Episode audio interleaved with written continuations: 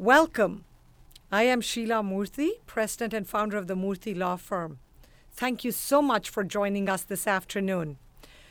For today's panel, talking about the AC 21 or American Competitiveness in the 21st Century Act, I have with me two of our brilliant attorneys, Alyssa Klein in the Non Immigrant Department and Kevin Andrews in the Special Projects Department.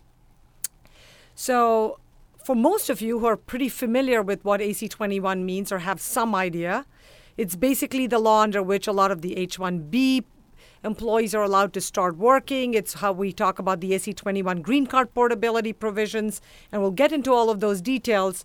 But the strange thing about this law is that it was passed back in October of 2000. So it's been at this point literally uh, 13 years ago, and still we don't have any regulations, any official um, document, any official word from the government other than a bunch of memos which only have, you know, marginal enforceability according to different case laws.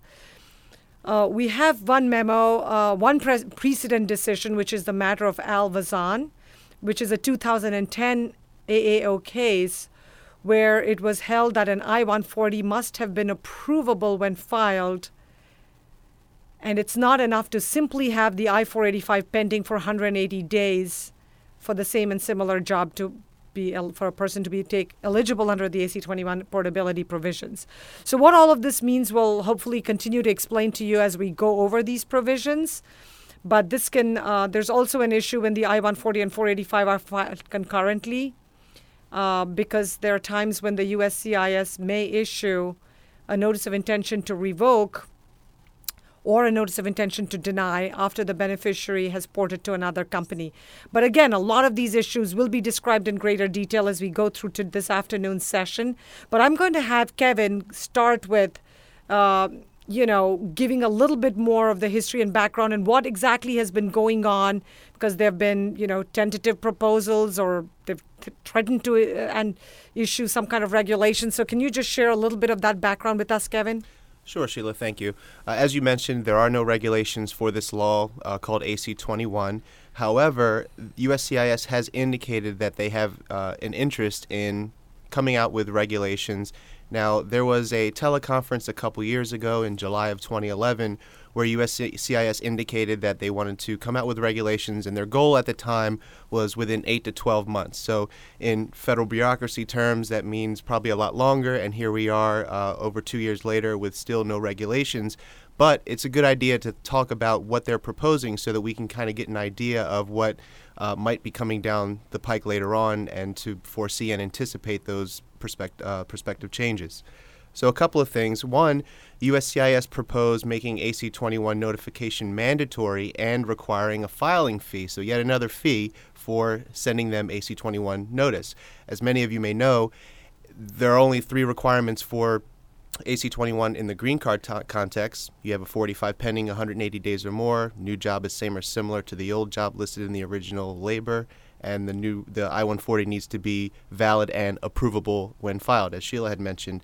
But there's no requirement that you actually notify the government of your use of AC-21. So that's an anticipated change that they'll now require that you notify them of it. Though all the memos right from the beginning always talked about the anticip- the expectation that a person would notify them, which is why we've been always taking the position you do need to notify them particularly with respect to green card portability. Right. We think it's a good practice to notify them. You always want to check your work to make sure that you are complying, and the best way to do that is to go through the each of the elements to make sure that you are and to let the government know. As a practical matter, though, at the 485 stage, USCIS is issuing RFEs asking for this stuff anyway if it's been a long delay, uh, pending 45 application. But that's one of the things.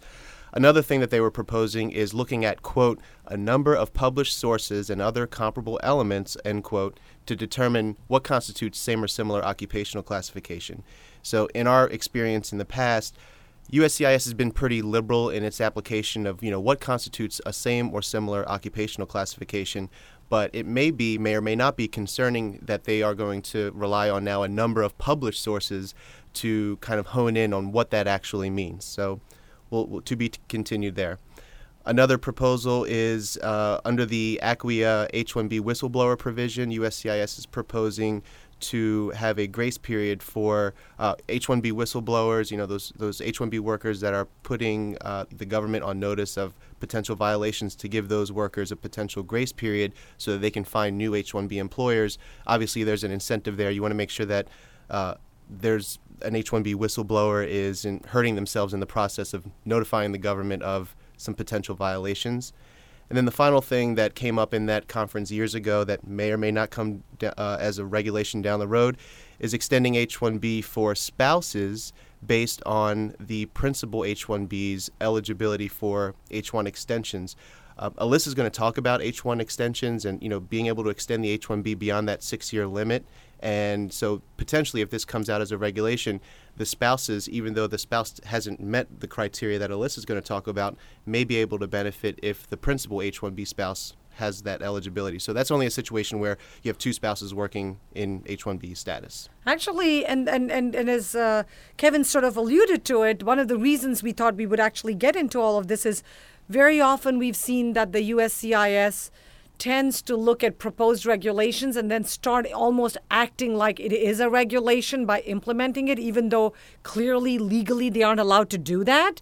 Uh, but we've seen that happen from time to time, so we thought it would be useful to throw that out there. So if you get a strange, weird RFE or a notice of intention to deny or anything, at least you'll know the source and why it's happening and where it's coming from. So if you can switch and change gears, uh, Alyssa, uh, can you share, since you're the queen of the non immigrant department, share with our incredible employer audience who are very uh, curious about a lot of how does AC21 affect H1B portability and what does it mean? Right, absolutely. Thank you, Sheila. Um, as Kevin said, right now, the main beneficiary of a labor certification or I 140 does have extension benefits for their H 1B beyond the six year limit. Now, as we know, this six years is a, is a limit imposed on H 1B status, but AC 21 has two exceptions for this. Um, the first one is one section of the AC 21 law, which is 106C. This allows a beneficiary of an I 140 petition or labor certification that has been filed more than 365 days ago, okay, to have an H 1B extension in one year increments. Now, something that is important with this is the 365 day issue. That 365 days must have occurred by the time one completes their six years in H 1B. Okay, so it's important to monitor when you're starting your labor certification process to make sure that you're filing that perm with the DOL and getting your priority date established before you go into your sixth year of H 1B. Now, we all know things happen sometimes, things get delayed, there might be perm denials, things of this nature. One, one strategy to keep in mind is that if you retain some portion of your six years of H 1B, and you haven't filed your perm before you start your sixth year, you could retain those that remainder period of time to pick it up when you do hit 365 days. So you technically have never completed your six years until you use that those last few days. And this has unfortunately been a somewhat recent trend with the USCIS because a year or two years ago, I know we were routinely getting approvals even after the full six years had been used up if the person was had switched to H4 status or right. was legally in the US. Exactly. And suddenly, bingo, they've started this annoying new trend of giving a really hard time to employers and employees who, for whatever reason, ended up delaying in filing a, uh, the perm before the start of the sixth year. Right, exactly. And you could have a situation where perhaps you had a perm filed initially and it didn't succeed at the I 140 stage, and then you're restarting the process all over out, out of your first six years. So it is something we've seen recently come up here and there. So it's definitely something to be aware of. Okay. The other thing to keep in mind is you can still, if you have a appeal pending on your labor, or your or your I-140, that still works for the the one year extension. And a lot of times, even in a weak case, when somebody comes to us and says, "Well, you know, for whatever reason, my case was improperly filed, the lawyer made a mistake." Obviously, no one from the Murthy law firm. Usually, it's uh, almost 99.99999 percent. I'm going to say 100 percent from somewhere else. Uh, we end up saying uh, just file an appeal to buy the time so that the 365 day clock has passed so that you can actually get that one year H1 extension. Now, as uh, Alyssa alluded to, that's the one year H1 extension. And as many of you may already be aware, the three year H1B extension is allowed when the beneficiary or employee has an approved I-140 petition and the priority date is no is not current, then you get three full years on the H-1B. And uh, Alyssa, what are the other considerations to remain in the U.S. past the sixth year? Right, right. If uh, you don't have either of these two options available and you just you know are not able to depart or don't wish to depart the U.S., uh, there are other things to consider. Um, one thing to consider is recapture. So while you were on H-1B, any time physically spent out of the U.S. can be added back on, and that can further extend your H-1B. And if time. again on this we remember years ago they wouldn't do it. Maybe right. it was before some of your times, but they would say, well, if you've gone on a two or three week vacation, that's considered par for the course. That's normal. That's natural.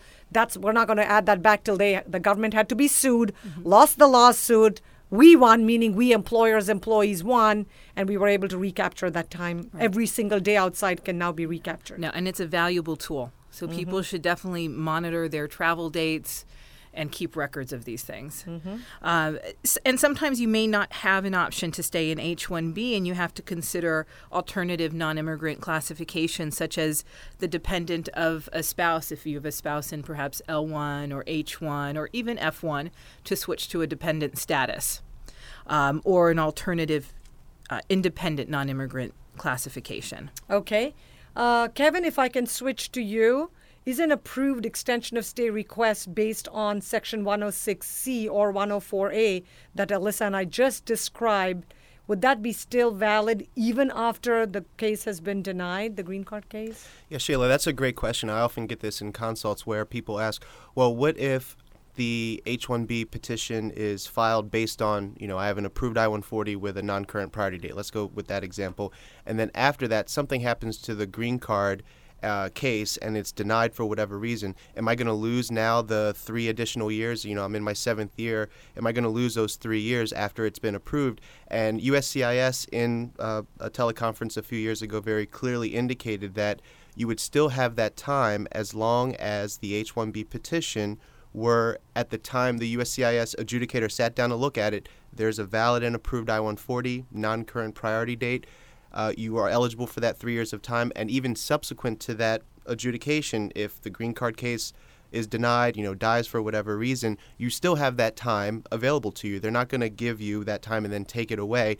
However, though, the critical thing is you need to have a new green card case in place before the next time, you know, comes up for an extension. So at before the end of that three-year period, you're going to have to have a new green card case, the backup case, in order to be able to continue remaining here on H-1B while your green card case is going. So, as you mentioned before, filing an appeal or uh, filing an appeal on a on a labor or an I-140, there's a clear strategic advantage for doing that as a transition, a kind of you know putting the case on life support to transition you into more H-1B time until your new green card case can uh, fully mature and be the basis for your next extension.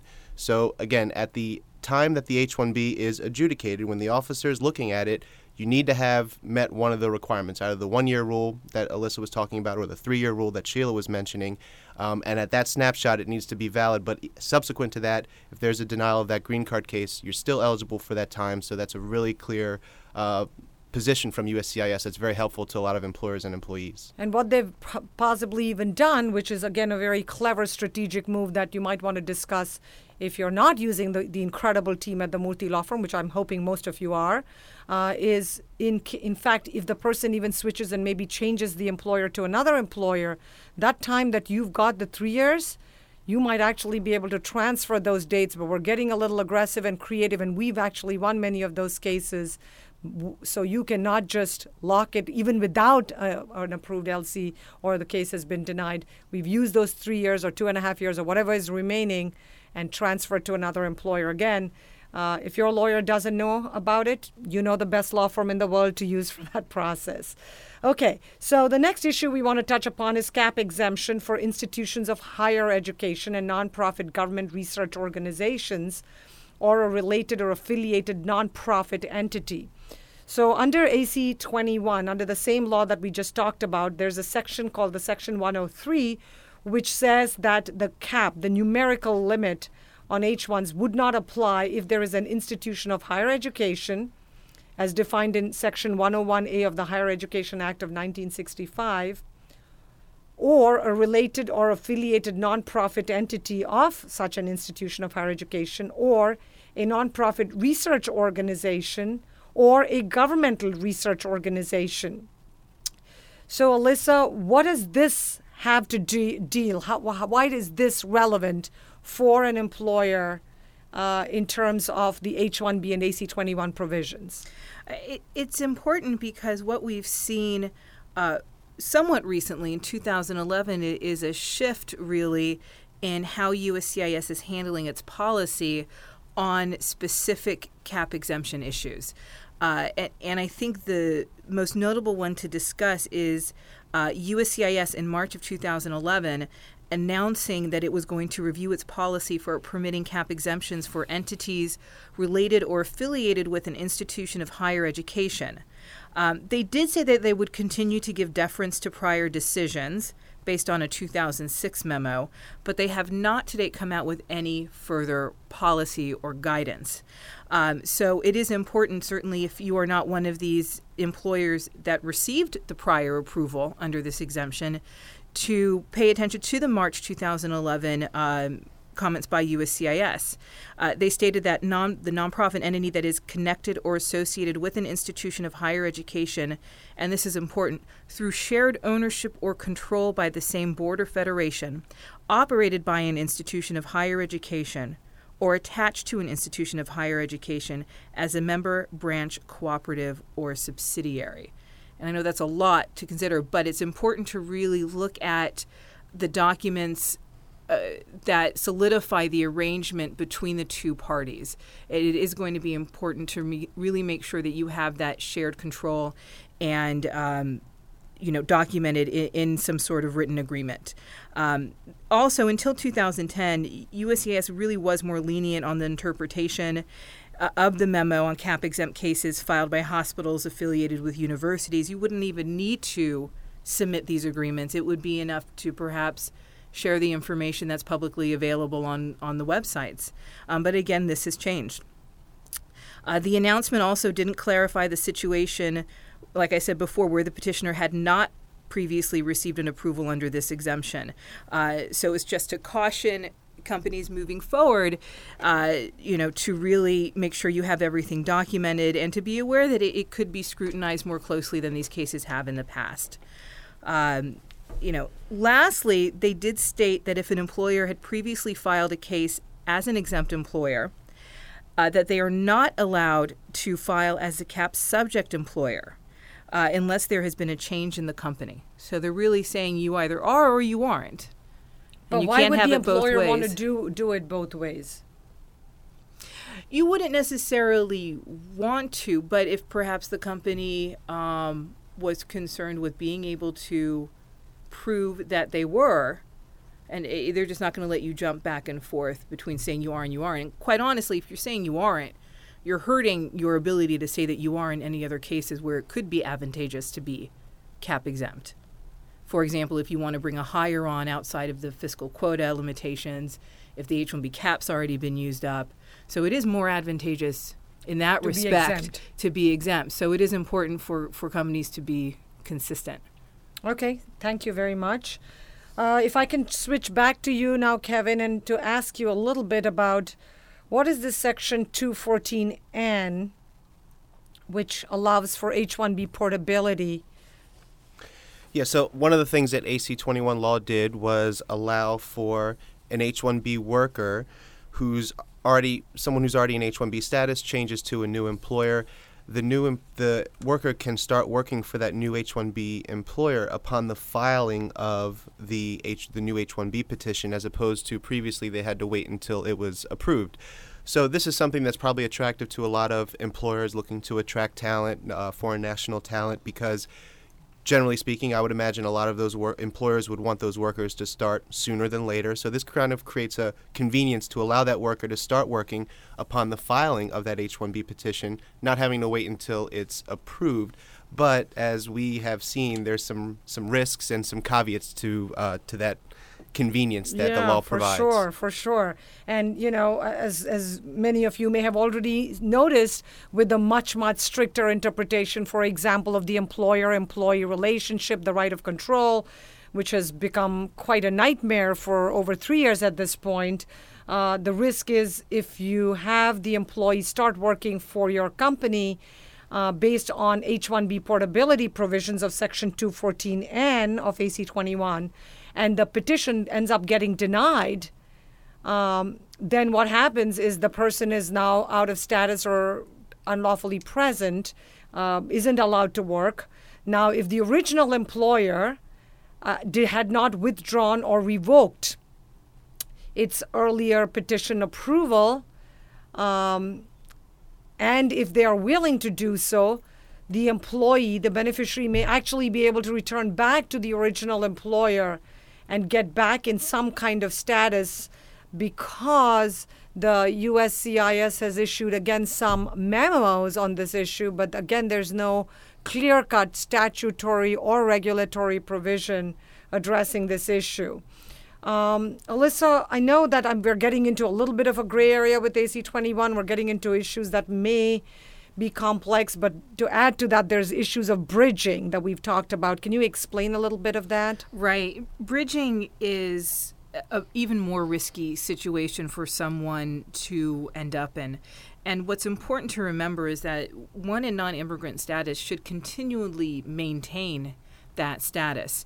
Bridging is if you're working for company A and then you use portability to work for company B. But before company B's petition is approved, you then move again to company C. Now you've created a bridge because company C's petition cannot be approved with a status extension for the person unless B's is. And obviously, once the person has left company B, they may not have an incentive to perhaps respond to a request for evidence file a motion to take any action to to further that case to an approval. Company B might also withdraw it. Company B could also oh. withdraw it, and then you're left in a situation where, much like Sheila, the situation you described, the person is without status. That company C's petition is not likely to be approved with an I-94 card, and you're faced with being unlawfully present, having to leave the country, obtain a new H-1B visa, and then come back in to legally work for company C. Okay. Yeah, and actually, that touches on uh, a problem that we often see in our special projects department with the unlawful presence issue. Because let's say the H 1 worker's I 94 card has expired by the time they're at company C, you know, the there are memos that say that a person's in a period of authorized stay while those H 1B filings are pending. But if the I 94 card has expired and then company B's case is ultimately denied, well, now it's treated as though the person, the H 1 worker, has been unlawfully present since the expiration of that I 94 card. And as many of you may be familiar with uh, that concept, if you accrue more than 180 days of unlawful presence and leave the United States, that person triggers a bar of three years from reentry into the United States. That bar increases to a 10 year bar of reentry if the person accrues more than 365 days of unlawful presence. So, you know, the it's a it's a big risk to you know moving before you have a final adjudication on these cases for these reasons. For sure, and and you know, and so the safest, the most conservative approach is really ideally if one can help it, if one can wait, which sometimes I understand in the world of business it may not be practical is to actually obtain the H-1B petition approval. So even though you have the benefit of H-1B portability under AC-21, you go back to the old pre-AC-21 law, which required you to obtain the petition approval before starting work, uh, before you the employee joins the new employer. Um, obviously, we still have the premium processing option, which I sometimes refer to as legal bribe to the government because of their incompetent and excessive delays in processing cases. Uh, but it does serve the purpose in a critical situation where there's time sensitive deadlines and in this day and age where everything is so speedy and prompt and efficient getting filing that premium processing case, paying that twelve one thousand two hundred twenty five dollars, getting the adjudication done hopefully within fifteen calendar days, assuming that there is no RFE or NOID or whatever, and then have the employee work with the company would make so much more sense. Alyssa, what about the portability based on the perm and I 140 filed by an employer that's a different employer from the H 1B employer? Right. This sort of combines this portability issue we were just talking about, as well as the first issue of the seventh year extensions that we talked about at the beginning. Um, you you might be moving to a new employer, but you can utilize your prior employer's perm or I 140 for the basis of a seventh year extension. Okay. However, keep in mind that timing is still critical, and the basis for your extension, your perm and I 140, have to remain valid or alive, if you will, until the time of the adjudication. So if you do move to another employer, depending on where your case is, the prior employer could withdraw, or again, if there's a denial, they may no longer have the incentive to file the appeal to keep that case going. So, another reason to perhaps file for premium, wait for the approval before going to a new employer. Mm, yeah, in my experience, uh, a lot of people are surprised to hear that you can use the green card case filed by company A as a basis to extend your H-1B, you know, beyond that six-year limit with with a company B. Um, so but the risk is that in case the petition has been withdrawn and we don't know that the I-140 petition, so you file it and it takes five or six months for USCIS to process. In the meantime, the employer, because they're having an ability to pay issue on the I-140, decides to revoke it, and you're stuck with nothing. So that's why in those cases, particularly, even though I hate giving the government more, more much more money than they need to get, the premium processing fee at that point would make sense, especially the person the individual employee doesn't have a new green card case that would make that person eligible for either the one year H1 extension or the three year H1 extension. What about portability issues? Um, Kevin? Well, another portability issue comes up in a situation where a worker previously held H 1B status but has changed to a different status and is now trying to change back to H 1B status. The most common scenario that I think we see is someone was previously in H 1B, files a change of status to H4. Maybe they have a spouse who's in H1B and you know can't find work for whatever reason at that time, so they change to H4 status, looking for a job. Finally, come to to the employer who has a job for them, and now they want to file. They want to go back into H1B status, and the employer says, "Well, hey, come start working for me upon the filing of that H1B because this law allows it." Unfortunately, USCIS takes the position that someone who was previously in H1B status but is not currently in H 1B status can't start working for the new employer under that provision that normally would allow for it upon the filing of the H 1B petition, but rather must wait until the H 1B petition is actually approved. So the situation where you're going from H1B to H4 to H1B again, you really have to wait until that H1 that new second H1B is approved before starting to work. But as we had mentioned, there's a whole lot of practical reasons why you should probably do that anyway. And the strange thing is the actual statute itself in AC 21 law, which uh, Kevin just mentioned, is it really needs, it actually says if the person was ever previously on uh, um, had an H 1B status or a visa approved, the person is able to enjoy the benefit of H 1B portability. But because of e- the e verify provisions, uh, that actually caused the complications because the government wasn't able to, I guess, track it as easily and give you the tentative non you know, whatever, g- give you the permission to work. So they came back and actually voided it. I, this is one of those provisions that I think if we were to sue the government in a, in a proper case, we could actually win if, God forbid, we need to. And uh, by the way, you don't need, most people assume that you would need tens of thousands or hundreds of thousands of dollars to sue the government. Welcome to America, the great land, the great democracy, where you can sue the government, do it with a, within a very reasonable budget, and actually live to share your success story. And with whom would you do that? With the Murthy Law Firm, of course, because we have an amazing litigation team that does it for legal fees that people don't even believe is possible. It's almost like filing an H 1B petition. It's a little bit more than filing an H 1B petition to file again a lawsuit. And we win more than 90% of the lawsuits, majority of them, which is yeah. amazing. Right, Sheila. I think you're absolutely right. I think that there's a struggle there with wrapping, you know, the technology of e-verify and all that around the law and even though the plain language of the law, I think, is inconsistent with this policy, position that USCIS is taking. Uh, you know, it's just convenient for them to read it the way that they're reading it, and sure, there's definitely an opportunity to uh, to litigate that issue because just because there's a technological barrier there doesn't mean the plain language of the law can be ignored. Sure, sure.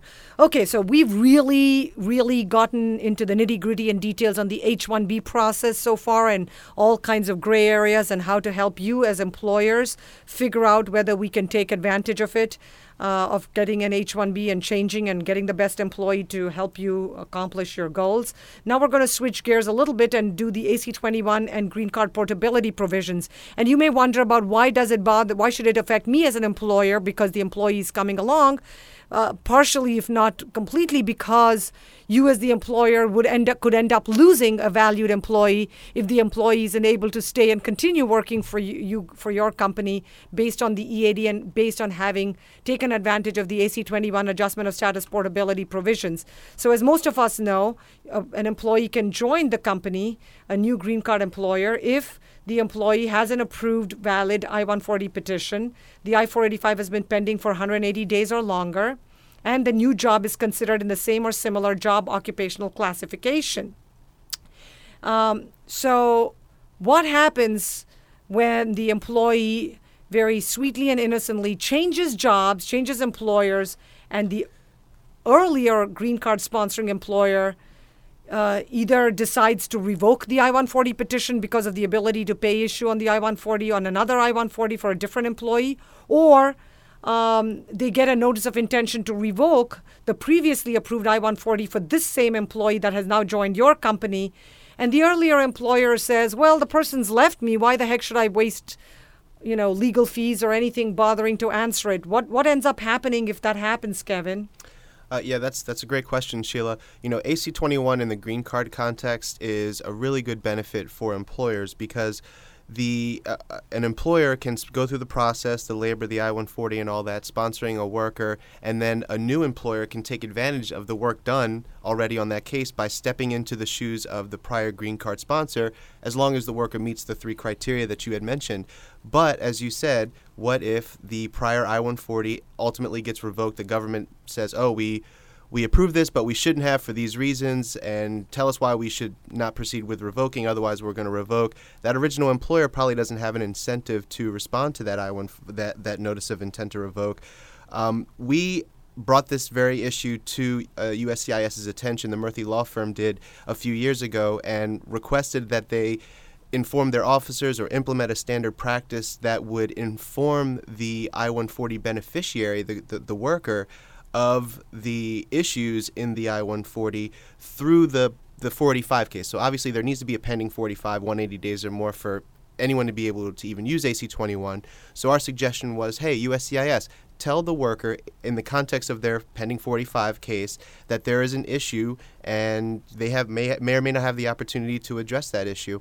I can say from experience that uh, to the extent that those issues are something that the employee has the ability to even respond to, we've seen that uh, USCIS has actually, to some degree, implemented that, and we'll see notices of intent to deny, or maybe at least just an RFE on the 485 saying, hey, the I 140 was revoked. Maybe they'll give us a little bit of reasoning behind it, and, um, you know, kind of put the 45 applicant, the employee, on notice of the derogatory information about their case.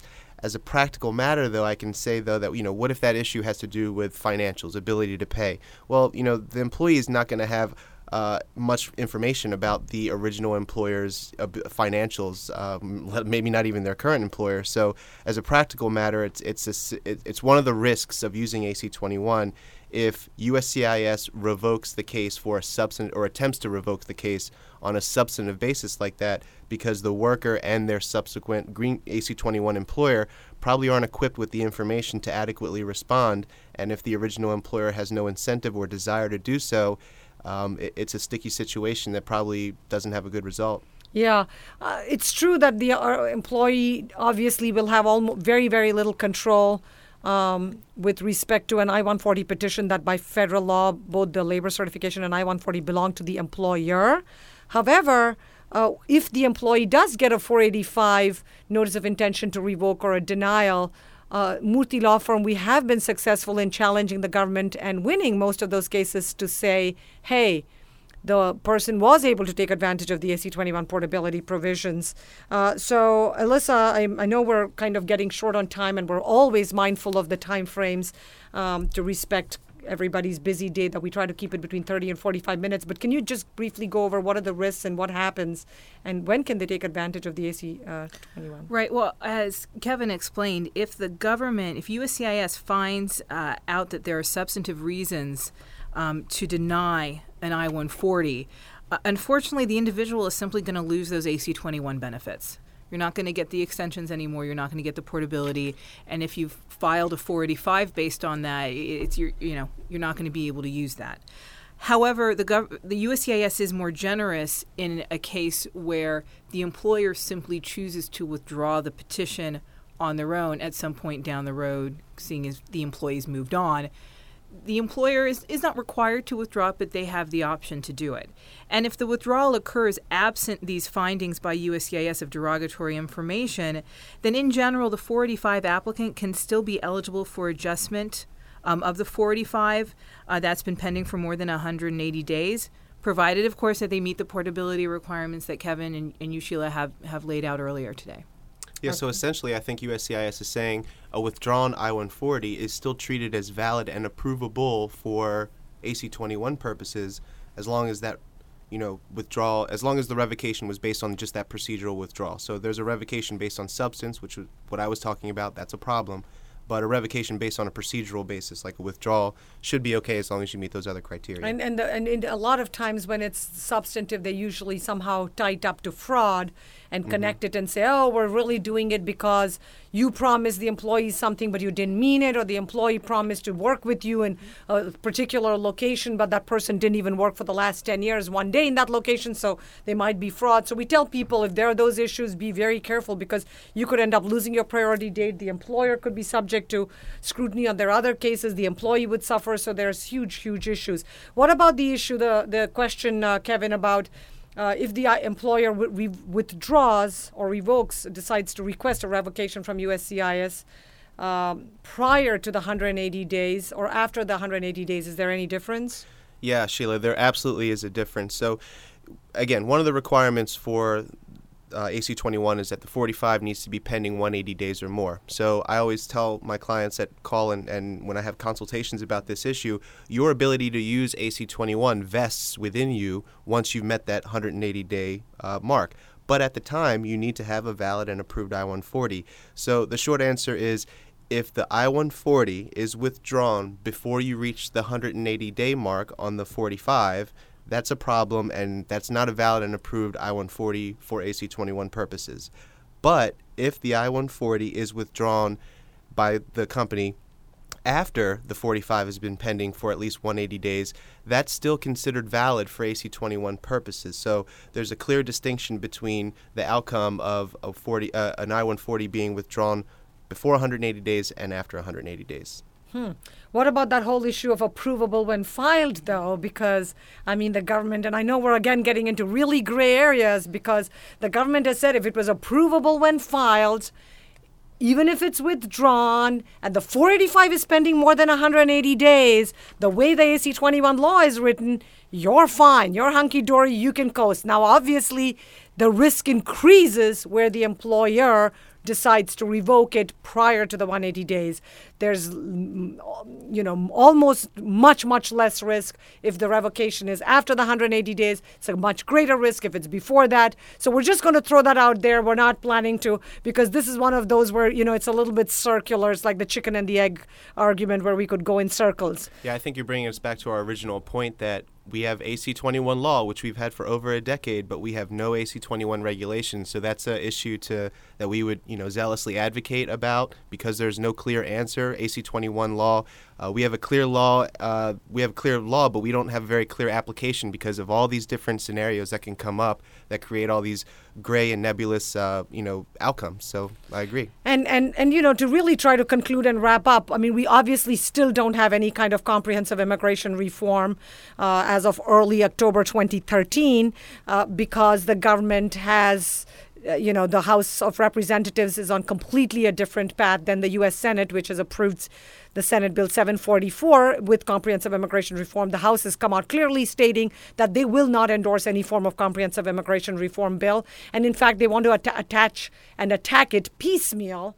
Uh, focusing particularly on border security and issues that don't really concern most of you as em- employers that sponsor foreign nationals and the high skilled uh, professionals. Um, but there's a lot that might happen. There's still a window of opportunity between the fall of 2013 and very early in 2014, because after that, in later in 2014, the focus is going to be on elections and making sure that they get reelected. So that might be their focus. Though getting reelected with millions of new immigrants and a huge and a population that generally favors pro-immigration reform of some kind to help people because America is a nation of immigrants is certainly on the table. But that's another discussion for another day. For today, on behalf of Alyssa Klein, Kevin Andrews, myself, Sheila Murthy, and our entire Murthy Law Firm team, we are delighted and honored that you could join us on this fascinating discussion on AC 21 law, on the law pertaining to H 1Bs, green cards, and the ripple effects on everything else. And as always, if you need the best immigration law firm that can do great work at a great value and keep you and your company safe so you can focus on your core uh, work, you know whom to contact. The world's leading and the world's most popular legal website, Murthy.com, and our incredible team here at the Murthy Law Firm. Thank you again. Have a fantastic day, and we look forward to helping you soon. Bye.